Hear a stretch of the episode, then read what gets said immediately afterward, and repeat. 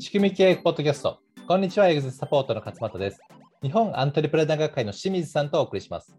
本日のテーマは、先代社長によくある悩みと解決策についてお話をしていきます。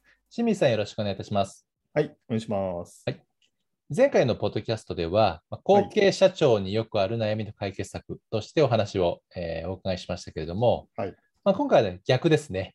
先代社長という、まあ、引き継ぐ方の、まあ、立場で、ということで、ですまあね。ね、立場変われば悩みも変わるということで、はい。ね、おお互い双方のいろんなあの重複するような悩みももしかしたら、ね、あるかもしれないですけれども、あると。というところで、えー今日はですね、先代社長の悩みというところの、はいえーまあ、例と、あとその解決策ですね、お伺いできればと思いますので、ははいい、よろしくお願いいたします。はい、お願いします。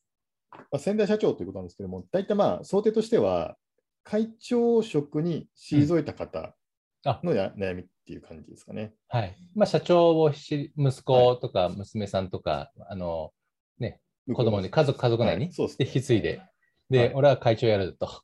そうですね。うん、会長顧問相談役、まあ、そういう立場の人向けっていう感じですかね。なるほど。はいはい。で、この会長、先代社長と後継社長のやっぱ関係性の取り方って結構大事で、うん、そこが崩れると結構二党体制っていうか二党政治はい。トップが2人いるみたいな感じになってよろしくないんですよね。うん基本的になんか一般の中小企業でもそれ難しいってね、はい言いますけれども、フファミリービジネスだと余計難しいっていう、うねうよく見えちゃうので難しいっていうイメージはありますね。そうですね。うん、まあ、そういう意味で、まあ、前回の話もそうですけど、今日の話もちょっと大事かなというところですかね。はい。で今日は先代社長の悩みと解決策なんですけども、悩みとしては大きく3つほどちょっと挙げさせてもらいたいなというはいことですかね。うんまず1つ目の悩みは、後継社長が頼りないという ことですね。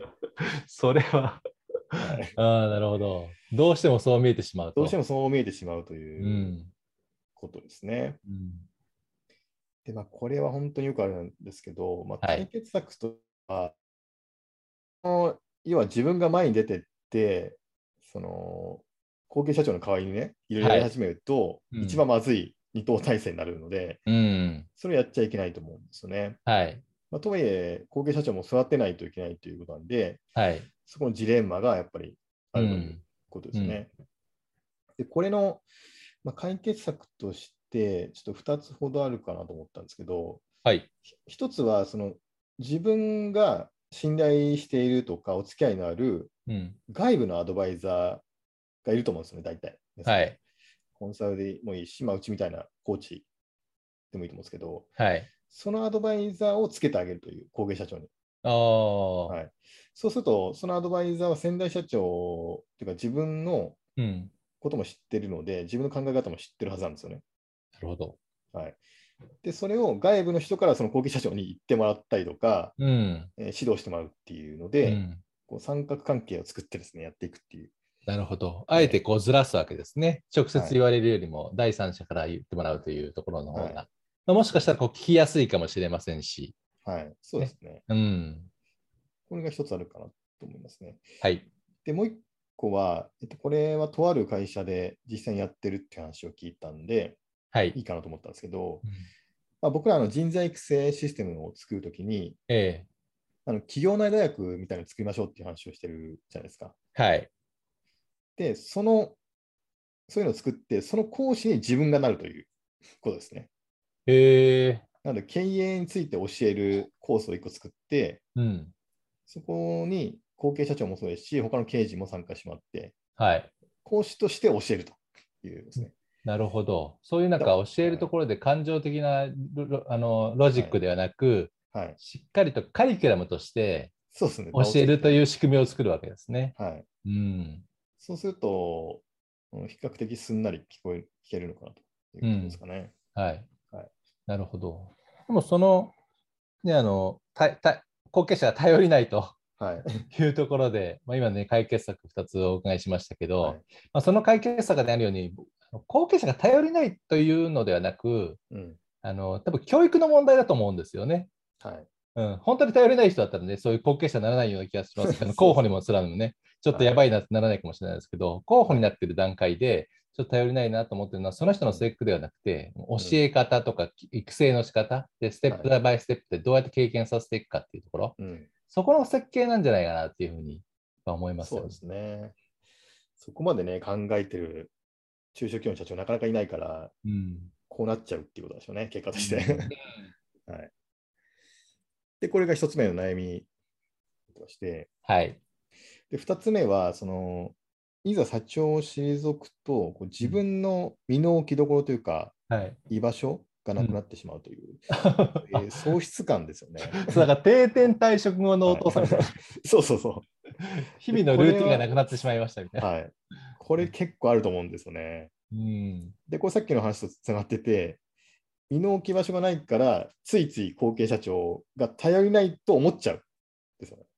それで自あ分の自分の出番を作りたがるなるほど。裏の心理があるつけるわけですね、逆に。はい。ああ。これあるんじゃないかなと思うんですそね。れは面白いですね。確かに。はい。ありそうですね。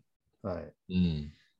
で、これのちょっと解決策はね、難しいんですけど、こはの1個あるのは、えっと、プル型の動機っていうのがありまして、はい。えっとこれは会社を売却したいっていう社長にも同じことが言えるんですけど、うん。その自分が社長を引退する動機はい。として、ほとんどの人はプッシュ型の動機しか考えてないんです。プッシュ型の動機って何かというと、自分が高齢になったとか、うん。会社が何らかの事情で経営できなくなって、はい。売らざるを得ない、うん承継せざるを得ないっていう、会社側からこう出ざるを得ないっていうね、はい。出ざるを得ないことですね。はい、うん。あるんですけど、はい。意図してない状況で。はい、うん。で逆にそのプル型の動機というのは何かと言いますと、えはい。っと、他に何かやりたいことがあるとか、こういうことをやりたいから社長を辞めますっていう動機づけなんですよ。うん。例えばボランティア活動やりたいとか、新しいビジネスこういうことやりたいとか、はい。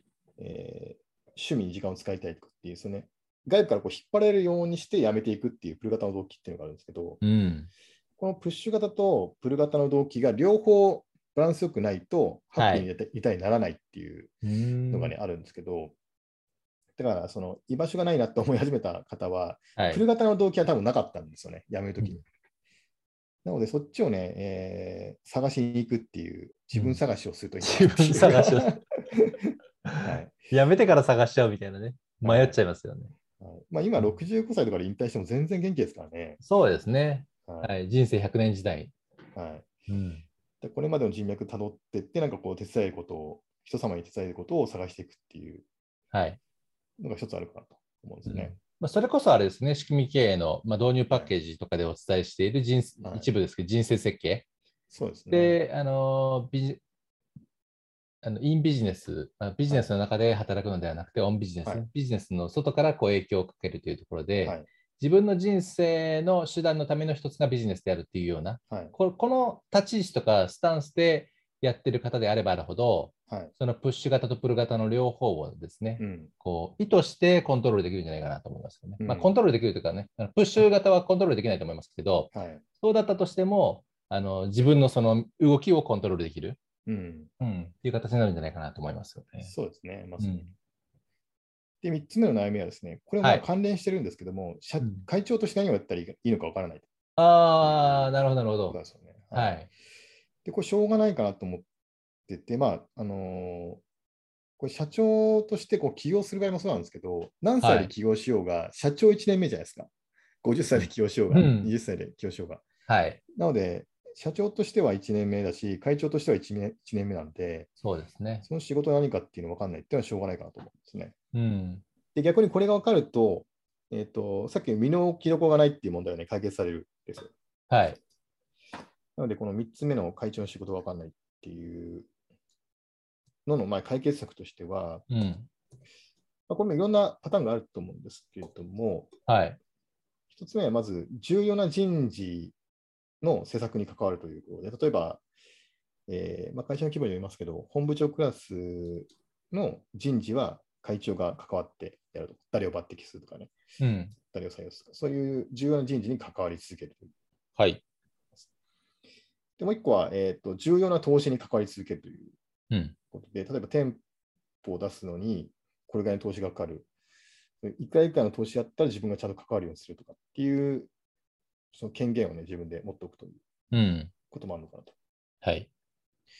あとは、えっと、社外活動として、えー例えば国内だけでビジネスやってる会社であれば、海外展開をね、自分が担当するとか、うん。あと、同じ業界内の人といろいろアライアンス組んでいくっていう仕事を自分が担当するとか、なるほど。そういうこれまでの人脈を生かしたうん。社外活動っうん。ていうのが1個あるかなと。はいはい。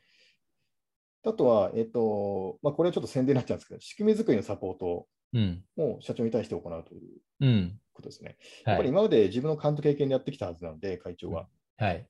で、それ今度は、えー後継社長が経営できるように、監督経験を仕組みにしていかないといけないんですけど、それのサポートを、えー後継社長に対して行っていくはい。ということですね。うんやっぱ自分自身の知見をやっぱり提供してあげた方が、後継社長も仕組み作りやりやすいはずなので、はい。それを一緒にやってあげるといううん。いいですね。今ね、まあ、我々が仕組み系の導入パッケージっていうのを直接あの、はいクライアントにコーチングしてますけれども、はいそれを教えることができる、コーチすることだけでできる仕組み系のコーチ養成講座、はい。ね、コーチトレーニングとか言いながらやあの、はいやってますけれども、はい。まあ、そういったものにですね、はい。会長さんがあなっていただいて、はい。資格を取得していただいて、はいまあ、公認でもいいですし、はいまあ、その他のですね、周りのお付き合いになる会社さんにコーチとしてこう、支援するという、まあ、そういうですね、まあ、第2、第3の人生というのはありですよね。そうですね。うんでまさに我々がビジョンとして掲げているこうエコシステムっていうか、はい。経験のある経営者がうん。後継社長に教えていくっていう、はい。そういう支援するっていうの僕らのビジョンでもあるんですけど、そうまあそれをですね。やってもらうっていう感じですかね。うん。はい。まあ、で僕は経営者というのはね、あのやはい経営という仕事があるっていうふうに思ってるので、はい。まあ経営者がやるべき仕事っていうのは経営だと思ってるんですよね。うん。で、同じように会長さんもやるべき仕事はその会長としての仕事があると思うので、うん。それをどういう仕事なのかっていうのはね、先ほど清水さんおっしゃっていただいたような内容も含めて、あのまあ、委任システム、導入パッケージの委任システムで考えていけばいいと思うんですけど、それこそその方の過去の失敗とか、知識とか経験とか持ってるリソースをはい。いかにえー使って、はい今のその公認、後継者に対してのサポートができるかっていうところだと思うんですけど、うん。本当にその知識があれば、はい。まあ、あのこれもね、ちょっと宣伝になっちゃいますけど、我々のその導入パッケージの経営全体を仕組み化するノウハウはいと合わさると、ものすごいなんか経営の仕組み化の支援ができるスーパーコーチになるんじゃないかなっていうふうにね。そうですね。思いますよねですね。うはい。んという3つですね。はい。まあ、最後の会長の仕事がわからないっていうのを解決できれば、うん結構ね、前の2つの悩み解決できるんですよね。まあ、確かに。そうですね。はい。これは結構肝かなという感じですかね。はい。ありがとうございます。はい。ではですね、まあ、あの、どういう自分が立場になるのかっていうところでね、この先代社長でね、悩まれている場合は、はい。今言ったようにね、えー自分がか仕事、自分の仕事を明確にすると。はい。うんで、あのちょっと支援していこうかなと思ったら、ぜひですね、仕組み系のあのコーチココーチ、トレーニングの方にご参加いただければなというふうに思います。はい。はい。それでは、仕組み系ポッドキャスト、先代社長によくある悩みと解決策をお送りしました。また来週お会いしましょう。ありがとうございました。ありがとうございました。